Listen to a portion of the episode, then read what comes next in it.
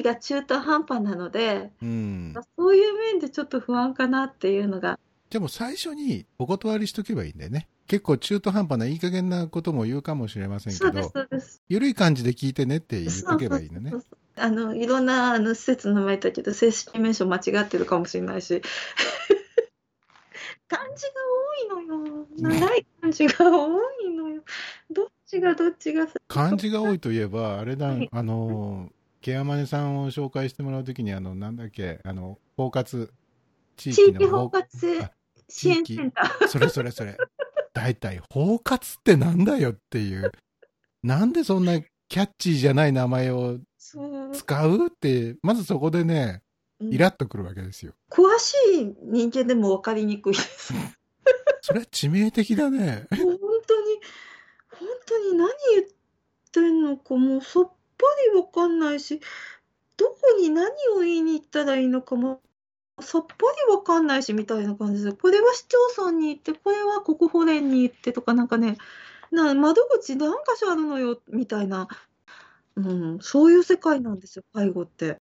徹子の部室、介護部そのいち。なんかあの何年か前に受験勉強してませんでした？はい、そうなんです。あの介護福祉士っていうのがそうなんですね、国家資格。うんうん。もともとはその資格なしで介護士として勤めてたんですが、まあ、勤続年数がさんねん超えてある研修を受けると介護福祉士の国家資格を受ける試験を受ける資格ができるんですね、うんうんうん、それで試験勉強をして、うん、今介護福祉士になっています。じゃあちゃんと合格したわけね。頑張りました。死ぬほど勉強しました。やっぱり大変なの？範囲がめちゃくちゃ広いんですよ。お、その網羅する試験の範囲が広くて、その知識としては浅いんですが、うん、ものすごい範囲が広いので、それを全部網羅しようと思うとやっぱり大変だったっていうのがありますね、うん、その介護福祉士っていうのは、はい、ケアマネージャーさんとかと同じようなもの？いや違うんです。全く違うの？えっとね、職種が違うと思っていただいてもいいです。そうだよね、職場も違うしね。職場はね、一緒の場合もあるんですよ。あ、そう。ただ、職種が違うので、うん、業務として全く違うことをやっています。例えば、その介護福祉士っていうのは、医学の勉強もする？あります。国家試験の中にも、医学的な知識の分野の試験もあります。じゃあ、例えば医学以外の勉強とかだと介護保険の仕組みであったりとか、うん、こういうサービスを受けるためにどういうところに申請をしないといけないかとか、そういった行政的な視点。そこまであるの？あとは生活全般になってくるので、うん、私の時の国家試験でいうと選択の仕方、うん、酸素系の漂白剤は何に使用してはいけないかとか、あとは歴史的なもの、要するにその介護の歴史みたいなそういったものであったりとか、あとコミュニケーション技術、うんうんうんうん、あとは介護家庭って言って、うん、どういうふうにこの人のケアをしていくかっていう、それに関する知識を問われる問題であったりとか、そういったものも出てきます。ということでウォーミングアップはこの辺にしてっていう感じ、はいなんでめぐちゃんとこの対談を始めたかっていうねところをちょっと軽く説明すると、はい、あの僕の両親が、はい、まあご多分に漏れずもう高齢で、あのそろそろもう介護がね必要な状況になってきてるんですよ、はい、で昨年の夏ぐらいに、はい、そのまず最初にね母の、えー、具合がねちょっと良くなくなって、はい、といっても入院しなきゃいけないとかそんなことはなくて、検査しても特にここが悪いということもなく、だけど目に見えて衰弱をしてきているきてたんですよ、はいはい、もう体重もすごくね少なくてにじゅう何キロしかなくて、おもうガリッガリなんですよ。かなりですね、かなりでしょ？うん、かなりですね。もともとまあ痩せてるタイプだけれども、まあそこまで痩せるとかなりね見た目的にもあれですよ、骸骨が服着てるみたいな感じに近いようなねそんなか、もう去年の夏ぐらいからもう急激にそういう状況になって、さあどうしたもんかと。日常生活がまあ今まで通りにはちょっと無理だから、はい、まあ、幸い父が元気だから、父がまあフォローしながら、まあ、僕はあの両親と別居してるんで、はい、まあ、父がまあ助けるみたいな感じでね。老老介護ってやつ、これが。そうですね、老老介護ですね、まさしく。そんなものが始まって、はい、まあ、あの福祉の助けを借りて、はいはい、っていうこともまあ始めなきゃいけないっていうんで、そのうんと、ね、包括支援センターというところに相談をして、はいはい、でケアマネージャーさんがお家に来ていただき、はい、でうちの母親がその要介護なんとかってこういくつか段階があるでしょ、はい、それのまあ認定を受けるっていうんで、僕もそこに同席して、まあ、いろいろこうね、問診というか聞き取り調査をやったり、はい、テストみたいなことをやったりっていうようなことをして、はいはい、なんかすごく今、はい、はいはいってメモこメモかなんか取ってるの。あ、なんでわかるんですか。いやなんかね、ちょっとかすかに机の音が聞こえたってガタガタガタガタって音がまあそういうような状況になったので、それまで全然そういうことを、まあいつかそういう時も来るかもしれないなぐらいには思ってたんですけど、実際に来ちゃったんですよ。そういう、まあ、介護っていうね、はい、えー、ものがもう目の前にバーンと出てきて、で初めてそのケアマネさんとかっていう、はい、それまであんまり詳しくなくて、ケアマネさん名前ぐらいは聞いたことあったんだけど、具体的にそれがどういう役割の人かとか全然知らないまんま、まあ、今でもそんなによく分かってないんですけど、うん、まあ、そんな感じで始まって、そしたらね、ここいっかげつぐらい前かな、はい、あの父親が今度はね、体の具合悪くしたんですよ、はあ、手がしびれるっていうね。手がしびれて、あと足腰があんまりうまく動かせないというか、ついいっかげつぐらい前まではガシガシ歩いて散歩をするような日課だったのに、はい、まあ、それもできなくなっちゃって、はい、で結局病院行って見てもらってね、はい、その手のしびれは何だと、はい、であの例えば服のボタンをこうつけたり外したりっていうのもちょっと難しくなっちゃって、うんうん、で検査をしてもらったんですよ、はい、そしたら首にヘルニアが見つかって、あー、どうもそのヘルニアが神経を、まあ、圧迫してるのか何なのか、はあはあ、それが原因ではないかっていうんで、はい、手術しますかしませんかっていう、今そういう段階なんですよ。あで父親はついいっかげつまえまでは、まあ、ほとんど元気だったんで、はい、要介護認定とかも全然受けてないし、はいはい、相談すらしたことなかったんですけど、はい、まあ、ちょうどその明日ですね、明日、まあ、ケアマネージャーさんと会ってちょっと相談しなきゃなっていうことになってるんですけど、あ、まあいよいよ父もそういうようなね、なんか認定を受けて、はい、ふたり揃ってそういう要介護な人の仲間入りをしなきゃいけないくなりそうだということで、はいはい、結構今ね、僕はね、こう見えてブルーになってるんですよ。ブルーになりますよこれ、うん、でどうしたらいい、何をどうすればいいかっていうかね、うん、この先どうすべきなのか、どういうパターンが考えられるのかみたいなのを、まあよくわかんないんで、うん、でそういうようなことをまあね、まあそんこんなに具体的じゃないけど エスエヌエス でポロッと言ったら、まあめぐちゃんが、うん、そういう時はプロに頼ってくださいよと、なんならあのアドバイスしますよっていうふうにコメントをくださったんで、うん、はい、じゃあっていうんでちょっと、はいはい、伺えることがあるんだったら伺いたいなというわけなんですよね。はい、まあ、ケアマネさんから適切なアドバイスはいただけるとは思うんですね、うん、ただそのケアマネさんもこうしたいっていうのを聞き出せない場合もあるので、こんなん聞いたことあるんですよっていうののアイデアとして聞いていただけたらなって思うんですが、はい、わかりました。にじゅっキロ台、お母さんあ、歩けるんですか。一応部屋の中をヨロヨロしながら歩けるっていう程度です。捕まりを捕まらなくてもヨロヨロなら歩けるんだけど、ただ外出はまず無理なので、例えば通院の時には、うん、まあ、僕が車に乗せて、病院に着いたらまず車椅子を用意して車椅子に乗せて、まあ、診察室に入ったりっていうような移動をすると、そういう感じですね、うんうんうん、でそうなると要介護にぐらいですか？にですですね、うんうん、まだまだ言うなればごまであるんで、うんまあ、簡単に今言います要介護度っていうのを言いますがランクがななつぐらいありまして、うん、要支援いち、要支援に、その次に要介護いちからごまで続くんですね、うんうんうん、でこのランク非常に重要でして、うん、何が重要かというとそのランクによって言い方すごいです割引率が変わるみたいな。ああそうそうだからそこはね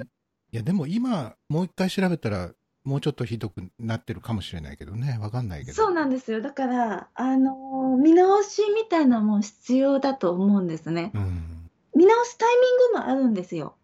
要介護認定の見直しみたいなもう何年かおきに確かごめんなさいもう本当これこそ教科書開かない人なんですが何年かおきにあるんですがそれ以外でもこうちょっとこう例えばそこから新たな疾患とか見つかってとか怪我をされてとかいうことになったらその都度確かね、うん、認定調査って受け入れたと思うんですが何かきっかけがあれば受けられますよっていうこと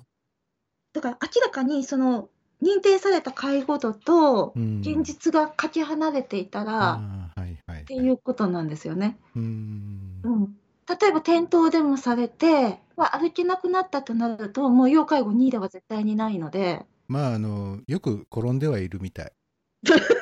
運よく怪我はそんなでもないみたいだけどもう本当に怖い話なんですけど、うん、うんとこそってベッドに座って勢いがちょっと強いだけで腰椎圧迫骨折とか本当にあるんですよ。そうなのよね。つい昨日もね母親を整形外科に連れてってそしたらなんかあのもともとそのぎっくり腰的なね感じなんだけどまあまたこの骨も潰れてますね前回来た時より増えてますね潰れてる箇所がって言われてああっていうもうそんなことの繰り返しの毎日ですよ。腰椎圧迫骨折っていうともうその腰の骨が折れるってこう健常な人間からするともう足がもう不自由になっちゃうんじゃないかって思うんですが意外とにしゅうかんぐらいで治っちゃうんですよね。あれ治癒するっていうこと痛みがなくなっちゃう。あ、それは言ってた。にしゅうかんぐらいすると今までね治ってたんだけどちょっと今回長引いてるからって整形外科に行ったんですよ。この間もなんかちょっと違う場所で話してるときに、うん、すごく大怪我のように感じるんですが今腰椎圧迫骨折って入院案件ではないんですね。もうあの自宅でゆっくりしてくださいになっちゃうというか。そうね。いや昨日もね見てもらったときにね痛くてしょうがないっていうんで行ったんで痛み止めの注射を打ってもらったんだけどどうしたらいいかっていうと寝ててくださいって言われてそうなんですよ寝てるとそのうち痛みが引きますからってえ そ, それだけっていうね本当にそれだけなんですよ。やることがないので入院させてもらえないんですよね。だからこれが例えば、うん、大腿骨頸部骨折っていうのもよくあるんですよ。転んだ拍子に股関節が折れてしまったり脱臼したりとかこれになると、うん、手術案件になるんですよ。なので入院になるんですけど、うん腰椎はもうどうしようもないんでもうじっとしてるしかないってなるんでそうね。そこで役に立つのが介護サービスなんですよね。そうそこなんですよ。介護サービスっていうものがね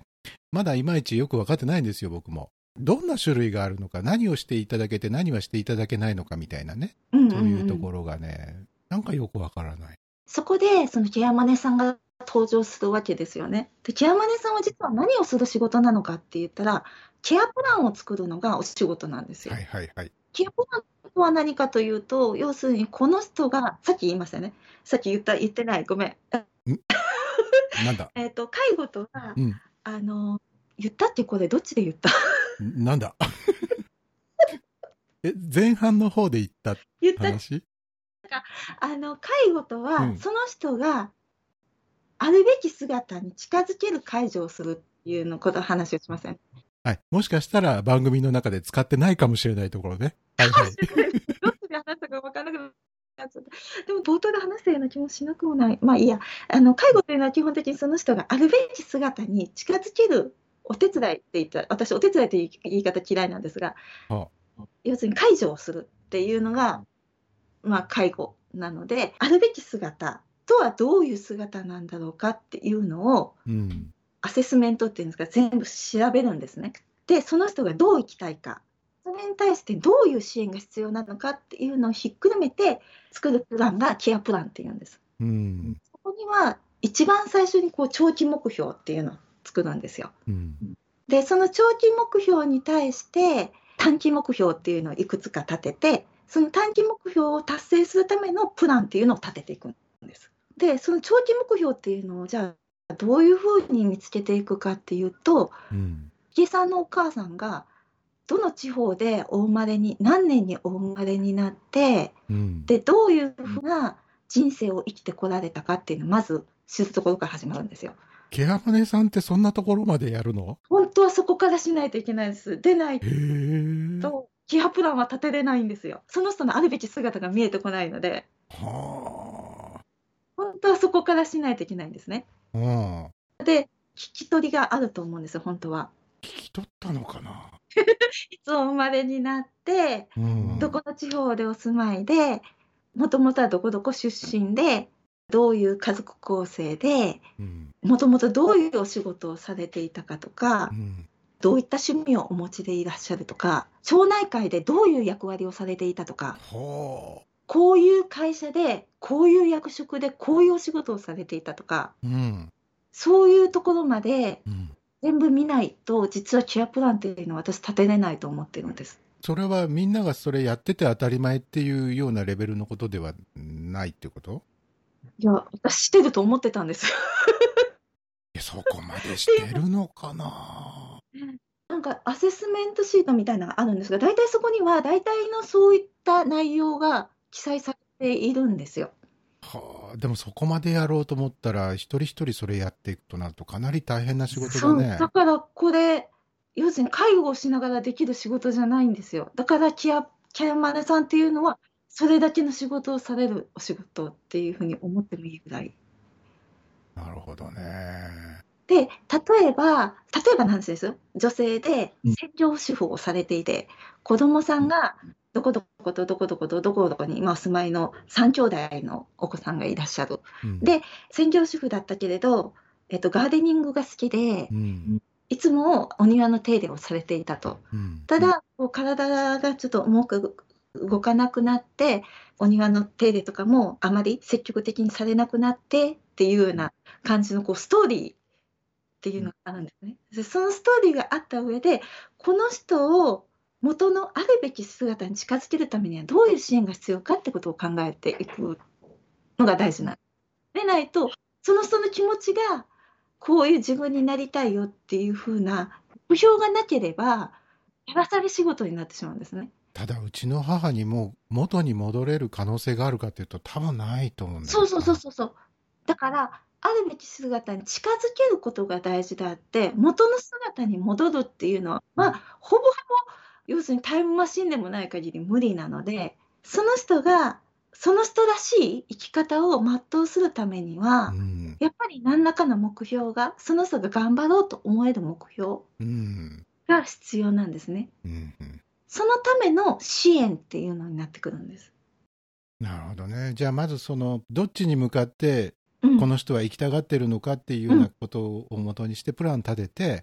でそのためにはこういうやり方もありますよとかっていう具体的な提案をしていくっていうことね、うん、そういうことなんですね。例えば家事が好きとかだったら、お料理が好きな場合は全ての料理はできないけれど洗い物はできますよとか、火を使うのは危ないけれど野菜を洗うぐらいは一緒にできるよっていう、そのできることを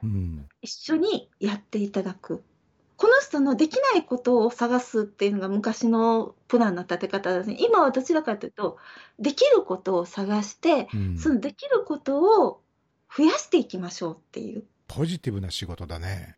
そうなんですよ。実はそうか、ちょっと勘違いしてたかもしれない。介護ってだからすっごい面白いんですね。でもなんかね、ついついそのどういうふうに人生を終わらせるかみたいなさ、そのもう残り時間はまあ確実にこう短くなっていってるわけでしょ、うん、で例えば分かりやすいところで言うと、もうあの家で生活するのは無理だから施設に入りましょうとか、はいはい、でその施設だってすぐに入れてもらえないから何年待ちとかっていう話は聞くんですよ、うん、でそうなった時に、うん、えどうやって残りの時間をね、うん、というか自分の人生の終わり方をどういうふうにするかみたいな発想になっちゃうんですよ、うんうん、結局はねそっちにも考えながらになっていくかと思いますですよね。で今その施設っていうのも、施設ってめっちゃたくさん種類あるってご存知ですか？そうそう、そ、そこも知りたかったなんかね施設、まあ、僕の年齢だともうそういう施設っていう言葉を聞くと、うん、昔はもう老人ホームっていうネーミングしかなくって、はいはい、今時そんな言葉使わないでしょ、老人ホームなんて。いやあるんですよ、老人ホーム。あるの？うん、あるんです。いっぱい種類があるんですが、うん、老人ホームっていう括りもあります。有料老人ホームっていう名前になりますね。そうなんだ。なんかね種類がいろいろあって、でなんかよくわからない、順番って言ったらおかしいんですけど、うん、会語度が高い順にお話をすると、うん、一番会語度が高いのが私が今勤めている療養病棟っていうところ、要するに病院。あ、医療の手がないと生きていけない、要するにドクターと看護師さんが中心となってしてる、うん、まあ施設って言ったら、施設っていう言い方したらおかしいんですけど、ここだけ別格なんですね。何が違うかっていうと保険内容が違うんですよ。お、要するに介護保険か医療保険かって。そこは介護保険っていうこと？ここは療養病棟に関しては医療保険なんです。病、あ、そうか、治療行為をするっていうことだからか。そう、医療保険を使った事業体というかになってくるんですね。でその他が一般的に施設と言われるものなんですが、うん、その次にまあちょっと医療度が高いところと、老健って言われる老人介護保健施設でしたっけね。老人介護保健施設、うん、ここは看護師が常駐している、うん、日勤夜勤帯も必ず看護師がいている施設になるんですね、うん。一応にじゅうよじかんある程度のその看護的なサポートを受けることができる、うん、お医者さんはいないってこと？常勤ドクターがいるところと通いのドクターしかいないところとなんかあるのかな。でも割とね病院に併設されてるパターンが多いので、横の建物にドクターいてるよみたいなパターンもあります。田舎にもあるのかな、そんなところ。あ、ありますあります。ある。老健で検索したら出てくると思います。へー。ただその分布をどのぐらいの割合で分布してるかっていうのはちょっとわからないんです、うんうん、でその次になるのが特養。あ、それも聞いたことはある。特別養護老人ホーム、うんうんうん、でこれが皆さん一番ここを目指すここを目指す特養をゴールとされる方が割と多いです。へ、最後は特養でみたいな。それはそのそこを目指す理由というのは、介護保険を使うと、うん、割とお手軽価格で支援が受けられるっていうか、で生活全般を見てもらえる。じゃあそこが結構人気が高くて順番待ちみたいな。そういうことなんです。特養待ちはめっちゃ多いです。あ、そういうことか。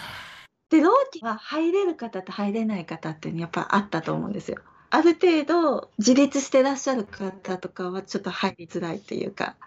もう寝たきりとかじゃないとダメ。寝たきりまではいかない。車椅子に乗せてあのご飯食べれるとか、そのあの自己ご飯自己摂取とか、うん、その辺レベルは必要になってくると思うんですが、でそれよりも介護度が低いところで言うと、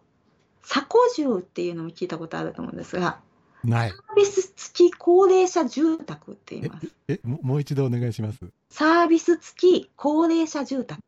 サービス付き高齢者住宅なのね。住宅なんですよ。これあの要するにマンションみたいなところに皆さん一室ずつお住まいで、うん、そこに介護士が訪問ピンポンと押したら、はいはいって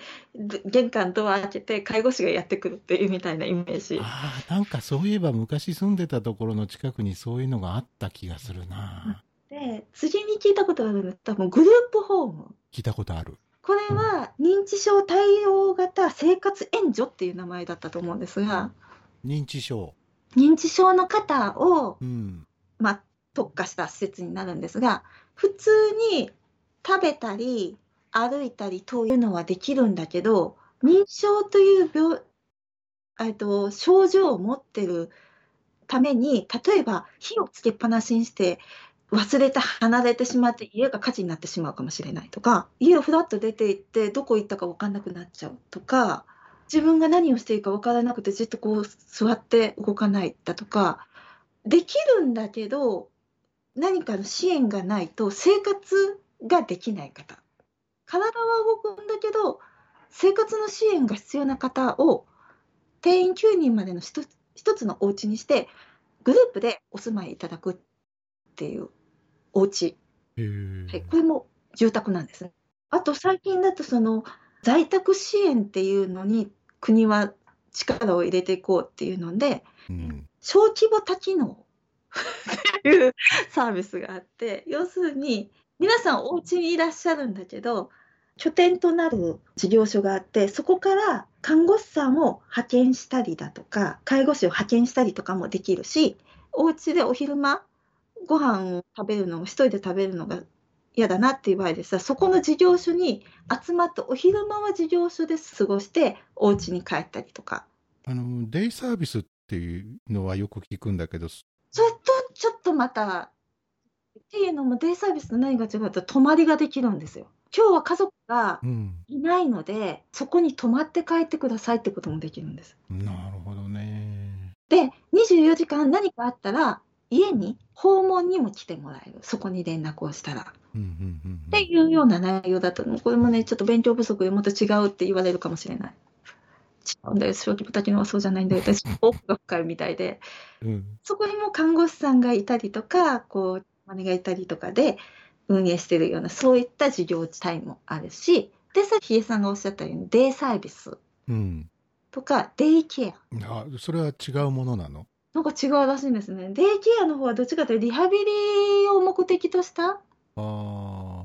で、デイサービスはどちらかというとこうその日そこで過ごしていただくみたいな、うん、レクレーションとかあとお風呂に入るとかご飯食べにそういった感じ。うーん、ここにリハビリがついてるかって感じなのかな。デイケアはもっともっとあるみたいなんですけど、主だったというとそういったサービスがあるんですよ。いや、うちのね、あの両親はふたり揃ってね施設に、まあ、入っちゃうとかっていうのはもう嫌なタイプなん、うんうんうん、絶対家がいい家がいいっていう、うんうん、タイプだからだから多分そのケアマネさんもその本人の意思を尊重した形でさあどうしましょうかっていうふうなプランをね立ててくることになるんですよね、多分ね、うんうん、うんでそうした場合にやっぱりこう息子としては、まあ、同居してるわけじゃないからまあちょっと不安なわけですよ。うんうんうんうん。うん、まあ一緒に生活してたとしても転ぶときは転ぶから、うん、うーんまあ心配は心配なんですけど、うん、どういう手があるのかな手があるのかなっていうか、うん、本人の意思としては最後まで自宅で過ごしたいみたいな、それが多分長期目標になってくると思うんですよ。うん、そのために何が必要かっていうのが短期目標になってくるんですね。なるほど。家で安心して過ごすっていうけど、家にいるためにはじゃあご飯どうするのってなった時に、そのご飯に関してはどういう支援が必要かなとか、うん、例えばお母さんが作ることができるのであれば、うんえっと、買い物を手伝いましょうかとか、トイレに、まあ、今は大丈夫です。トイレに行けなくなった時にお部屋のそのベッドサイドにポータブルトイレって言ってちょっと仮設のトイレを置かせていただく。それは今使ってます。使ってますか、うんうん、じゃあその交換をだいたいいちにちに何回来ますよとか、うんうんうん、そういったサービスとか、トイレにも移れなくなった時に今度じゃあおむつが必要になった時に、うん、おむつの交換は何時と何時と何時に来ますとかいう、そういったことを細かく細かく、じゃあ家で安心して過ごすために何が必要かっていうのを計画していくのがケアプランなんです。今ね、お洗濯とお掃除とはヘルパーさんに入って、入ってもらってるんですよ。週にいっかいかな、うんうん、で、あと母親は 入, 入浴がもう自力ではちょっと難しいんで、うん、入浴サービスも、うんうん、あの来てもらってるんですよ。えっと、それはなんかあのプールみたいな、あのあそうそうプールみたいなの持ってきて、こうチャポンと、うん、なんか長いホースで水ジャーって、水、お湯か、お湯ジャーっと入れて、でそこ、まあ、部屋の中でね、あのお風呂が入れるっていうのをやってもらってるんですけ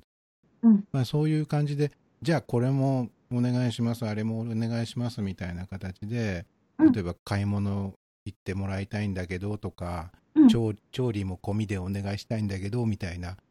形で、このやってもらうサポートの種類を増やしていくっていう考え方があれかな、有力なのかな。そうですね。で、そんな中でじゃあ何でもかんでもサービスに盛り込んだらいいかっていうと、うん、そうではないっていうのがそのあるべき姿っていうところですね、うんうん、全部やってもらうからもう私何もしないわってなると、今度違う障害が発生する可能性もあるんですね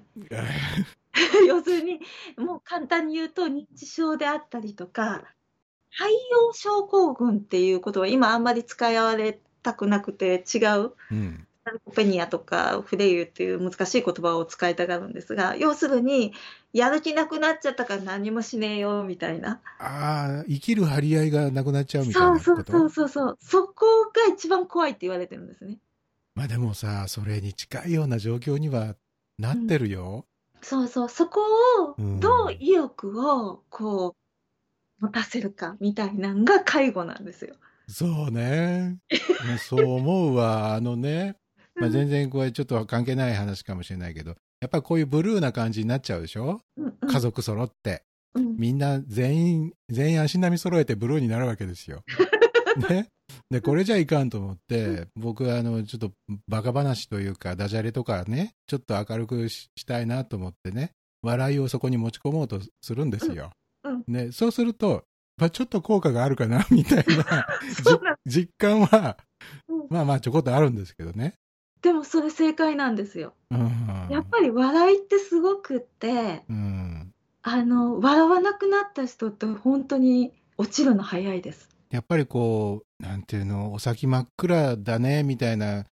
そういう雰囲気に包まれるのが一番恐ろしくて。そうなんです。介護はプロに任せないといけないって私持論であるんですよ。絶対家族が介護の主になってはいけないっていうの。え、そうなの？もう私は絶対にもう絶対家族をしてはいけないですよってどの方にも言います、えー、なぜかというと、はあはあ、なぜか単純に考えたら分かるんですが、うん、例えば排泄介助をしたい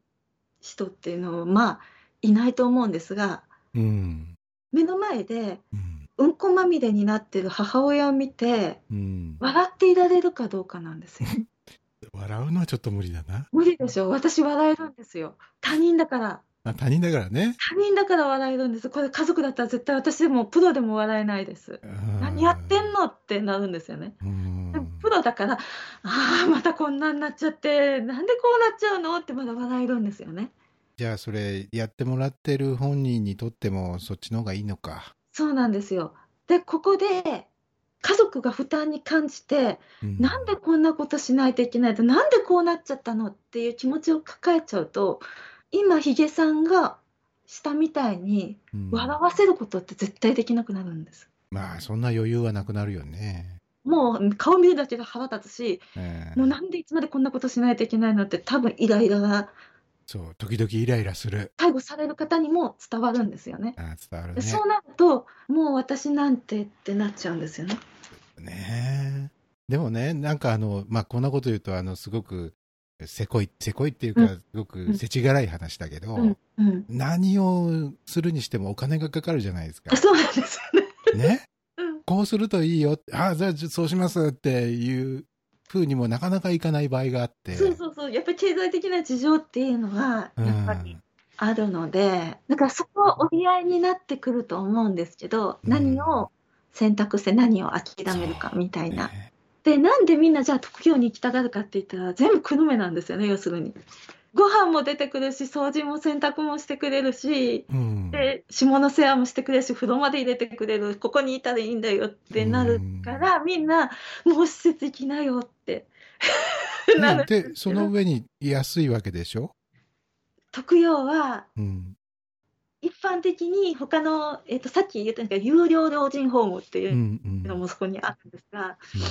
そこになってくると入所金で何千万とか、えー月さんじゅうまんぐらいお支払いしたらもうフランス料理が出てきてとか、そういういろんなその富裕層と言われる方が人生の最後を過ごすような、うん、そこに比べるとかなりやっぱりお安い。 そ, そこに比べるとねそこはあんまり比べてもあんまり参考にならないけどうん、なるほどね。でも本当世知がなくて、もう金が最後もの言うんだなみたいな感じではありますよね。なるほどね。いやー、まあね、なんかね、その父親のね、首のヘルニア、手術どうしますかって話でね、でまあ内科の先生とも相談して、手術にちゃんと耐えられるかどうか、うんうんうんうんうん、それを明日聞きに行くんですよ。まあ耐えられるとして手術をしたところで、まあ治りはしませんよと、うんうん、現状維持が精一杯かなっていう、うん、うまくいって、うん、でうまくいかなければまあ進行するし、うん、でどうしようかなっていうね、うんうん、ことなんだけどね。まあこの父親が最近転ぶ転ぶもう転倒転落っていうのが一番ね、うん、私たちにとっても一番聞きたくないキーワード、うん、でしょ。怖いもん話聞くだけで怖いもんいつかもう笑えないこけ方をする日が来るんですよ、うん、絶対ね。だってこれね、うん、あの介護の現場からすると、もうその転倒と転落っていうのが一番もう聞きたくないキーワードってさっき言いましたが、これ、うん、家族さんの立場で言うと、こう家にいて転倒転落をするから施設に預けたいっていうのが一番困るんですよね。うーん、施設でも転倒転落はしますからみたいな。そりゃそうだよね。いやでも例えば施設に行くとあの自分で動かなきゃならないっていう状況が少し減るじゃないですか。いやだからそれじゃダメなんですよ。ダメなの？それじゃその人らしさを失われてるわけですその人らしさうーん難しいな。動いちゃダメよっていうのは拘束に当たるんですよ。あ、まあね。いやでも例えば自宅にいるとゴミを捨てに近所のねゴミ集積場まで行かなきゃいけないとか、うん、何か家事をしなきゃいけないというようなことは、まあ、施設に入ったらしなくてよくなるわけでしょ。それイコール要するに、まあ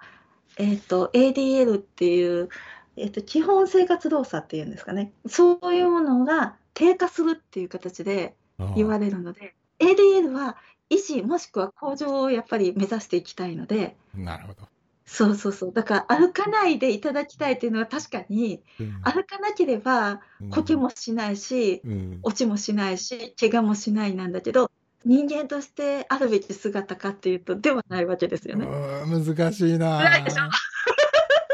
人間としてあるべき姿で生きようと思うとこけるんですよ。そうなんですよあ、こちらとしてもやっぱりこれを柵をして降りれなくする、うん、動こうとするとピンポンって誰かがかきつけるというのは、うん、実はこれ全て身体拘束っていうのにあたって禁止されてる行為なんですね。うーん難しいぞどうすりゃいいと思います未然に防ぐにはもう一対一で突きっきりになるしかないんですけど、そういうわけにもいかないんで、でこれここですよ、これ言っていい、うん、あの叩かれるぞって、もう起きてもしゃあないやん、落ちてもしゃあないやんってとこなんですよ。いやもうね、その境地にならざるを得ない感じはしてますよ、もうすでに。This program was presented by Fredio.